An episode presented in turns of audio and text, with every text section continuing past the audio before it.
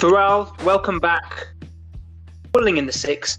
We're going to start quickly. You don't even need an introduction by now. You might have been upgraded to temporary co-host. Temporary co-host. I've gone backwards. Wasn't I regular co-host? Uh, It's actually a demotion, in in other words, after your recent performances. And um, another set of players we could dem- Hmm. are the Toronto Raptors. Pharrell, how does a second seed who possesses Kawhi Leonard lose to predicted lottery team in the playoffs? Two words, Kamal. Kyle Lowry. Um, we can move on to the next segment if you want. I think there's No, no, say your spiel because no, no. this episode I'm going to defend Kyle Lowry and I'm going to say that what this he can be finals MVP and this is not a Stephen A. Smith hot take because let me tell you something, Varel.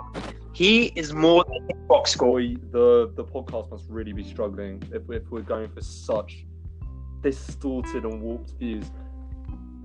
I don't know. If you're drinking your cold water I don't know now because of this hot take, game were you watching yesterday? Um, because you know the the Rockets. I was watching- Was pretty good. Um, the Raptors game, Kyle wasn't. He didn't seem to be particularly on his game. Please explain this uh, theory that you have going. I was watching a game where Lowry had the biggest plus minus out of all the players on the Raptors. He was plus 11 on the court.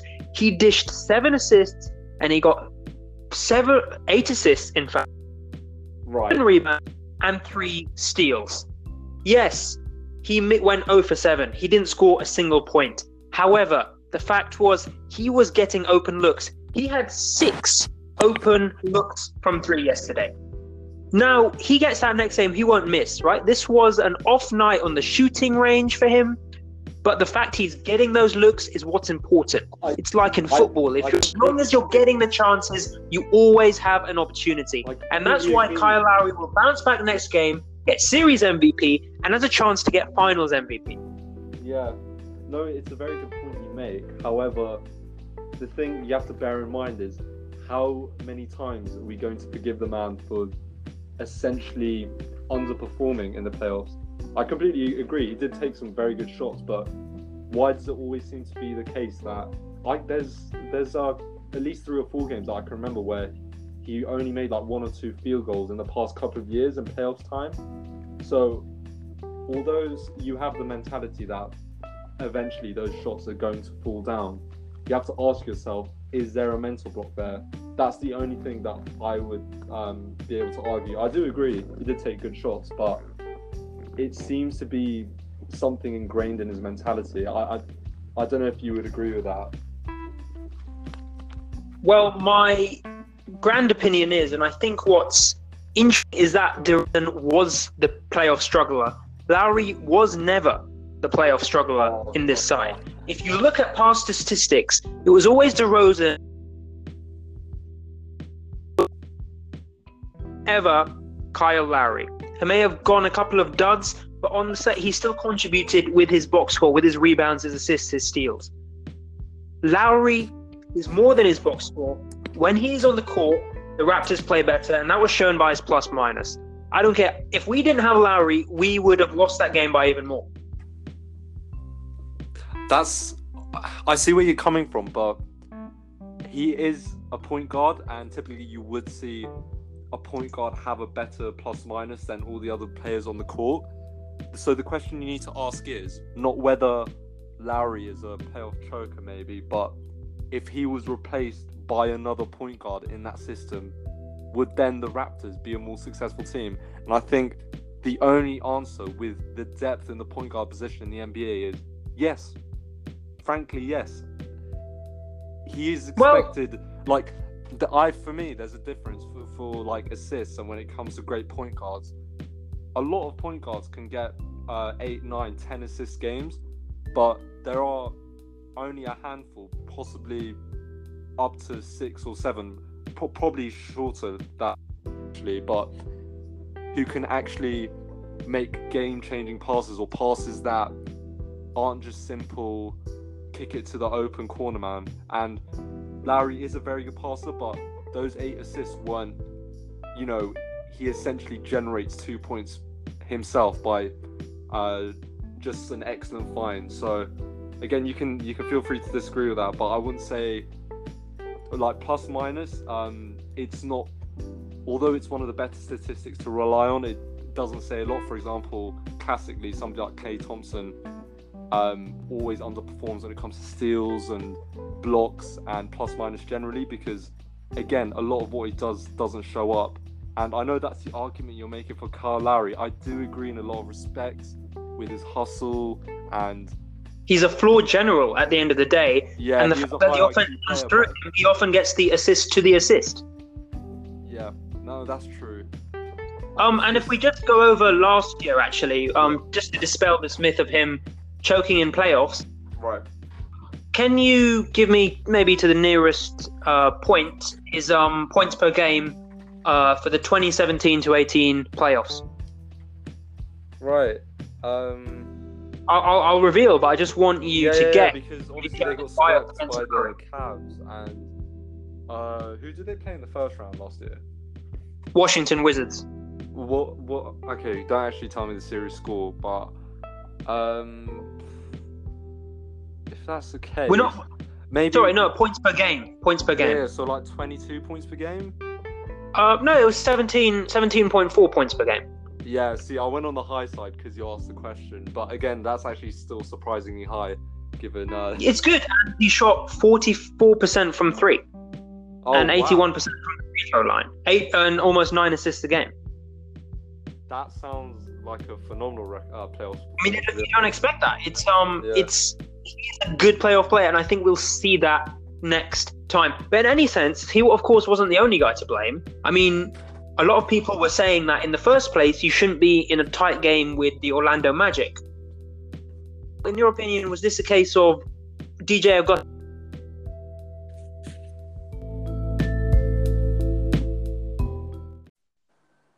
So we just have to consider was this Terrence Ross's doing or DJ Augustin's magic managing to destroy the Raptors or Oh, did the. Raptors show up? Yeah. Um. Funnily enough, we did talk about it the other day. The players we thought needed to show up alongside Vucevic and DJ Augustin was probably the guy we left out. We talked about Terrence Ross, Gordon, Evan Fournier. Fournier, yeah, and I guess it's the one name we didn't mention. Um, I really hope for Toronto's sake that yes, it was a one-off, but um, you probably saw more of the game than I did. Is there anything you particularly took away, like offensively and defensively, or in, in terms of any players? Because I wouldn't really be able to tell you. Well, surprisingly enough, Terrence Ross was actually very cold. He kept jacking up a lot of shots. He went two for 11 in the end, Oh wow, um, in a pretty poor performance.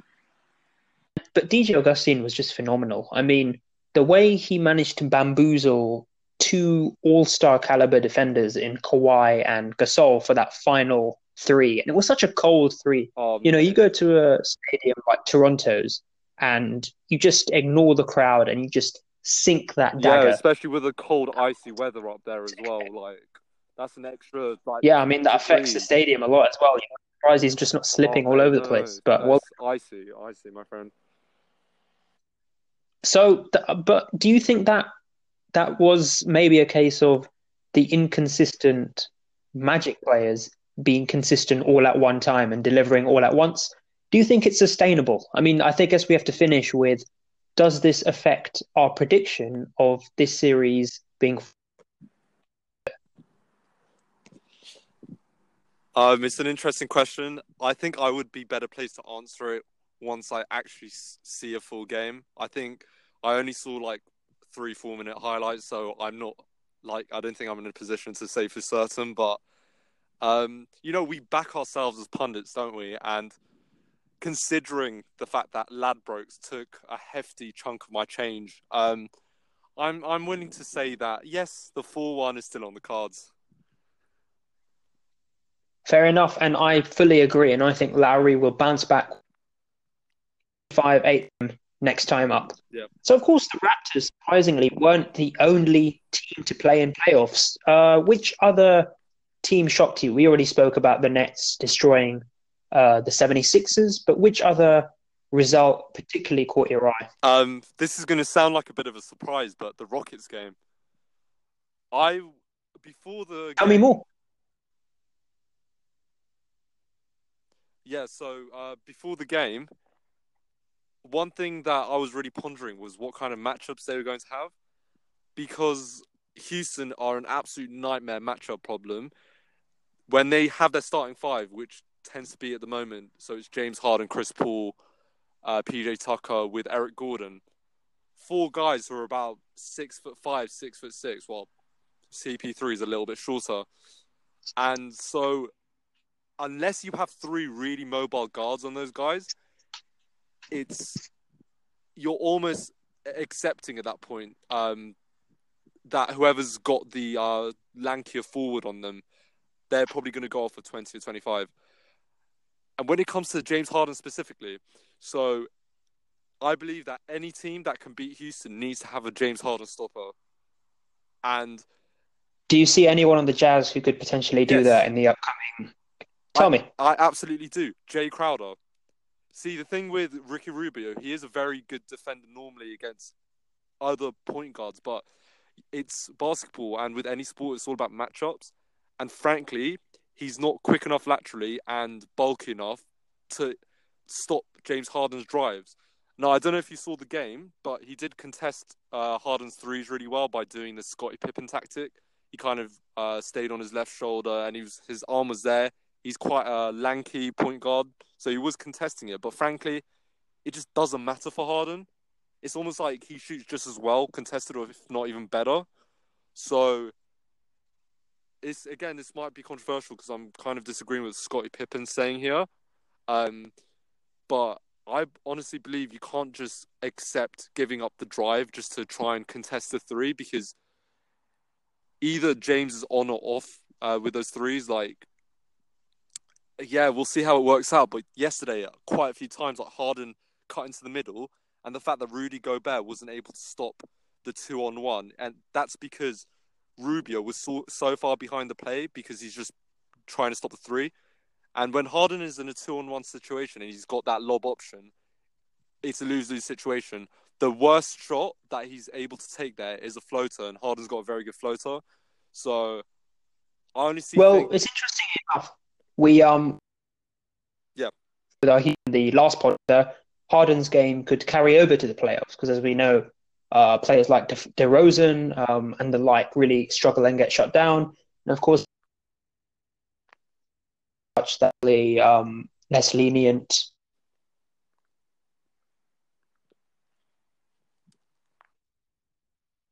Maybe he's, but as we saw, he, he's basically unstoppable. And um, unless unless uh, Utah Jazz step up their game defensively, and you know, I, I suppose even if they focus on him, you've got you've got PJ Tucker, the best corner three shooter in the whole league. yeah, yeah. Chris Paul. You've got Clint Capela, who's balling out at. Now, I was actually on the last podcast as well. We were talking about Clint Capela against Rudy Gobert as a very interesting matchup. yeah, Uh, absolutely. it looks it was quite even. Yeah. Um, but then again, that's the Jazz's best player cancelled out by Capela, no, and he's still got four more crack players. Yeah, the the thing that's the thing. So the tactic at the moment is to stop James Harden shooting threes. It should be stop him getting in the lane because he's absolutely phenomenal in the lane. He draws so many fouls, and frankly, the only player who has the athletic capability is Jae Crowder, who's about six six as well. He's got a very similar physique to Harden. He's not going to get bullied, and he is an incredible defender. Like the reason he's um been on the losing end of like one-on-one matches, bef- uh, one-on-one, sorry, like defensive, offensive matchups before, is because he's had to guard somebody like LeBron sometimes, and he's just too short for that. But he's almost the perfect build to stop Harden, and the fact that he, the fact that he was so underused, Royce O'Neale was the secondary defender of Harden in that game. It wasn't even That's Jay criminal. Crowder. That is criminal. And Joe Ingles was on CP3 the whole game. I, I mean, Joe's a fantastic player, but he was like he was he was like a lost little deer out there against CP3. They were trying to give him maybe the, the Kevin Love on Steph Curry treatment. Yeah, I don't know. It's I was I was like really looking out for his ankles there. Like Uh, they were saying maybe he's a big white guy. He can guard a he can guard a small point guard, small Oh. skillful point guard. this, Um, who knows? really confused me some of the coaching decisions during this playoffs. Like anyone with half a brain cell could tell you Joe Ingles is not fit to guard him, and if that means you have to either sit Joe Ingles or you have to take him to power forward and sit Derrick Favors, I'm sorry, that's what you have to do. Even if the Houston play with this lineup for 30, 35 minutes a game, you have to take that step. Otherwise, you're too compromised defensively. Exactly, that's the playoff. You know, you have to adapt to your Yeah, opponents, and absolutely. management is extremely stupid. I mean, even Kawhi Leonard only played 33 minutes, and I think, okay, are you maybe keeping him fresh for later later rounds? But in ca- games like these, in Houston against Utah, you know, for Utah, there's not going to be later rounds. You don't need to, you know, rest Jingle. You can, you know, you can play him, you can gas him out till the end of the season. Like, there's no issue with that. Yeah. There should be no issue with his playing 40 minutes a game throughout you know the 10 or so games they are in the playoffs Yeah, and um, so I, I guess my point there was that for Joe Ingles, like if he doesn't match up, you need to bench him, no matter how good a player is, or you need to bench Derrick Favors. I think they thought if we have that length, um, potentially that all like on the offensive end, uh, Joe Ingles, he's essentially every three he takes with the fact that um, Chris Paul matches up on him, but that that doesn't even happen. So when Utah attacking, PJ Tucker was on Joe Ingles, so that's actually a pretty good. Like PJ Tucker can handle him. I think Houston for once was smarter defensively than their opposition, which is strange considering a Houston Utah matchup. yeah exactly. Um well houston was in a very interesting game. Another brilliant game.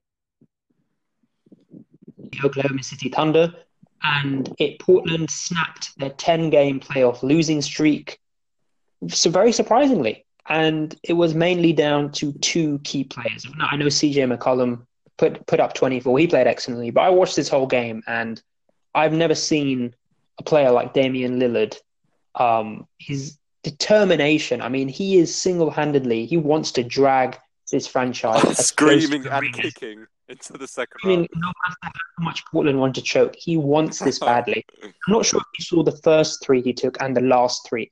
They were the two absolute daggers. The first, of course, was from was basically from the logo. He Yeah. just pulled up. First shot of the game, bang, done. Let's set the tone.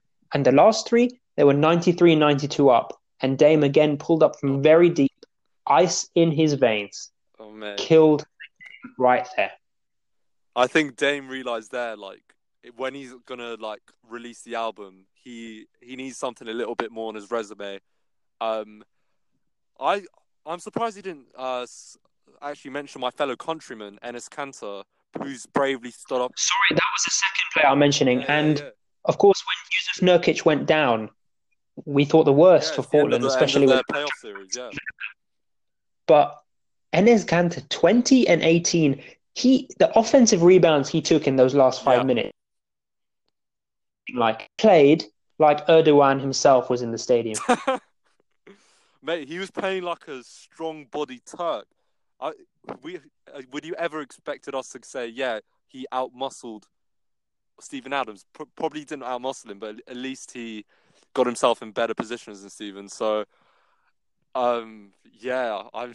I was actually shocked, and he probably had a better game defensively as well than offensively, um, which is strange to say. He's a very Yes. gifted offensive player. Yes, But we predicted. Um, so even our Portland correspondent uh, Samuel predicted that you know both both centers would feast in the paint, but it was Adams that was the one that was struggling. I mean, he put up 17, but that's No, what you no. expect from a center like Adams. No, Adams did have a good game. It's just, um, yeah, I- I mean, I did- but- got out-rebounded. You know, he wasn't putting up 30 and 15, Yeah, okay, that that's true. But um, Yeah. which people may might have expected him to with a poorly. What we thought Kanter was poor defensively. right, right, right. Did you actually um? So did you watch the game? Yes, yes, and um, me, I watched this game actually in the company of our Portland correspondent, uh, Simon Jeffries. Um, and so what? One other thing we observed, although Westbrook played well, the um, the real star on the team, of course, Paul George, um, he, and we've noted it before, has not been the same since his shoulder injury. Coming back from that, he went eight from 24 from the field. He Yeah. put up 26 points and rebounds in the end, but he's not looking the same, Well, and especially in the end of game. three, wasn't it? Yeah, he was. I mean, and I think that is what's going to put Portland over the edge here. I think it's such a big, it's such a big monkey off the back getting that first win because they've lost the last 10 playoff games. They've got swept the last two years, if you remember. It's shocking, yeah. And honestly, I, I, I wasn't. I have to admit, I wasn't a full believer in Portland, but um, I damn hope so that they at least. Yeah, I think I would like to clarify something though. Um, Enes Kanter's actually called out Tayyip Erdogan, so he's not a big fan at all. In fact, he said that. When I said when I said that, I meant um, as if Erdogan was there to threaten Oh, him. he was playing in the field, was he? Oh, that's funny. Um, moving on, moving on to maybe the previews. Yeah, um, we have a couple of brilliant games in the next couple of days before our next podcast. And I think we should look at two in particular. The first, 76ers against the Nets. Um, is my man, the 76ers coach, change up the way his team play?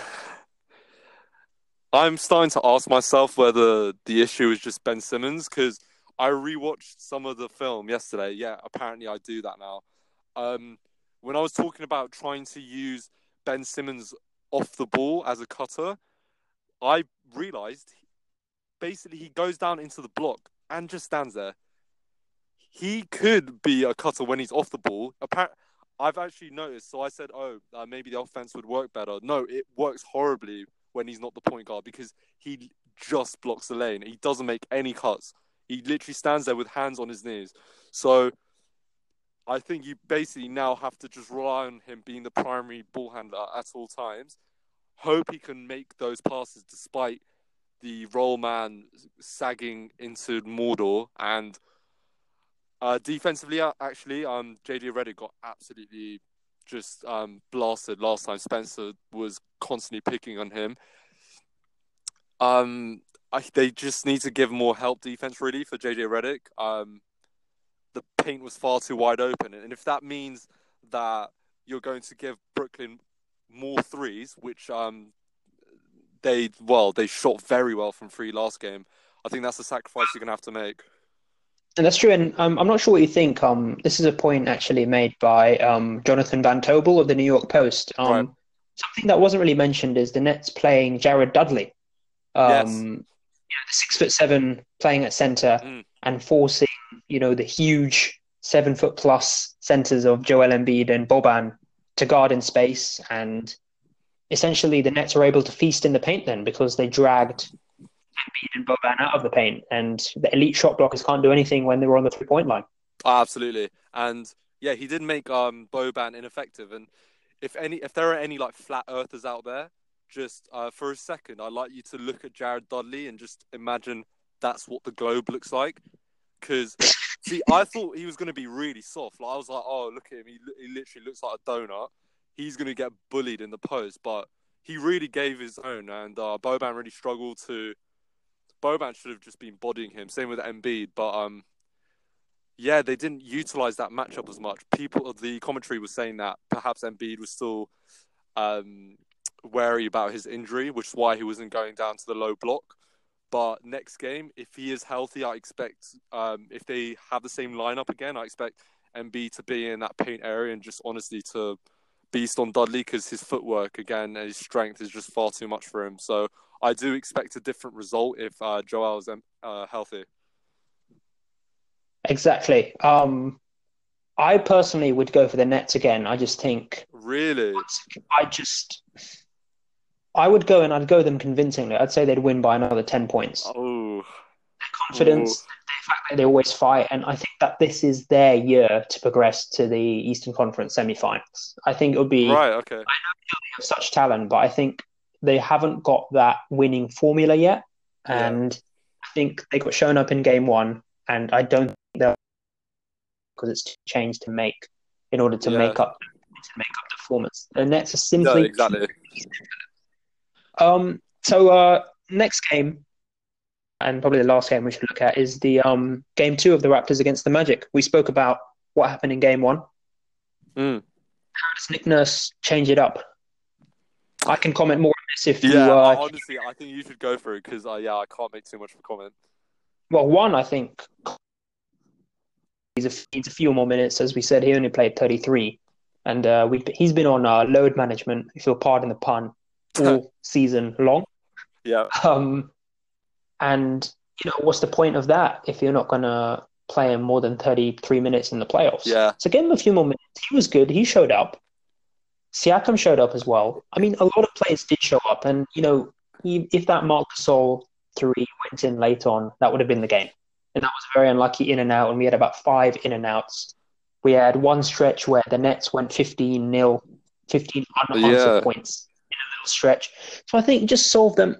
I really was, I think I was one of the few people who wasn't worried after game one because those problems are so easily solvable. It's not like we're playing LeBron again and he can just go off whenever he wants. right, this is right. a Magic team are exciting and young, but they're not as good as us. They don't have the quality. yeah, And they may pull it off sometimes, but they just do not have the quality. And therefore, I don't think he needs to, I, apart from playing Kawhi more, I don't think he really needs to change much. Maybe the late, the late game plays need to change a little bit. I mean, the um, we had 3.4 seconds left to score a three, and Kawhi ended up trying to do a LeBron esque jump shot from about uh, from you know near the logo. So maybe fix fix that up. uh, yeah. But I thought aside, Maybe it's because he's too much of a fun guy. Like I, I reckon he's just having enjoying himself too much, Kawhi. But um, yeah, exactly. After especially after appearing on Serge yeah, Ibaka's yeah, show. yeah. Um, yeah. So um, it's been interesting that I didn't know he's on load management the whole season. I mean, it's been two years since the injury, so He missed all the back-to-back games. it's ridiculous. Like, I know it was a Yeah, horrific injury, but he literally took the whole year out at the Spurs. I thought, But you should also remember that this and that helped him get back to full fitness. And one thing that he'll be actually very grateful to the Raptors for and their medical staff is that, yeah, his first full season back from a horrific injury. yeah, that's true. Um, possibly why they actually, well, they have to really defer to Kawhi as well, don't they? So if this is coming from Kawhi and he's saying, "Look, um, I'm not sure if my body can actually deal with this," um, they really have to defer to that choice, don't they? Because of course, you guys want to be able to sign him in this summer. So it's Yeah. interesting whether this is coming from the medical staff at uh, Toronto or whether this was an aspect of the trade, even. So even if this was discussed in the summer, saying, "Look, Popovich is he's a bloody old geezer and he's trying to make me like force me to play when I don't want to, and it's playoff times." And being such a fun guy that I am, despite that, I do want to look after my body. So, yes, um, Speaking of Popovich, the the old geezer, we won't go we won't go too much. We in fact we won't go at all into the game two with the Nuggets. No. Just uh, give me predicted give me a predicted win and by how much with, to the nearest five. Oh yeah, after again, I was completely shocked last game, but um, yeah, uh, Nuggets by four. I want to say like so five. Nuggets by four. I say I'll say um yeah I'll say similar. I'll say Nuggets by ten this time. Okay, And as for the other game, that's tonight. Warriors against Clippers. I'm going to say Warriors by twenty again. um, yeah, that was interesting actually because I didn't mention Shai Ale- uh, Gilgeous Alexander. Everything that I predicted about the Warriors Clippers game happened. So Warriors did block all over them. They did completely out rebound them, and the Clippers did put up a really good showing in the first half. So. Um, perhaps my Hundred vision Viral. That's what we call yeah, it. yeah. Uh, Paddy Power not very happy with me after that one, but uh, uh, I'm gonna say it's gonna be closer this time. Um, probably Warriors by ten. Great. Well, Viral, that has been another whirlwind look through a whirlwind round of playoffs. Absolutely. As for the podcast, we're going to have until at least the end of the first round. We're going to try and put out some content every two or three days Mate, in order to satiate our growing fan base. Remember to give us five stars on whatever podcast platform you listen to. Subscribe to us, follow us on Twitter at Balling in the Six, and show us some love there. Ask us some questions. We love fan engagement. Yeah, we love you. all. we love fan engagement, but shorties, when you're pulling up outside the crib in Sheffield, this is like not even crib number one. This is crib number three. Um, yeah, that's that's not okay. So like, I'm loving the fan interaction, and all that. I'm getting recognised far too much for my liking, but just you know, don't pull up outside the house. Uh, Yeah, don't, when you see us in the street, just like be cool about mate, it. head Don't down. Honest, no, just head down. Don't look in my direction, please. Thank you. and and maybe listen to Eminem, "The Way I Am" for the way that we feel right now. Yeah. You'll understand. thank you again. Thank you again for listening to another podcast, Ralph. Thank you for uh being. For, thank you for your fantastic performance, despite being being demoted to temporary no, co-host. no worries, man. And I'll take it in my stride. I'll be humble. I'll try to learn from this experience. Uh, so down, be humble. you.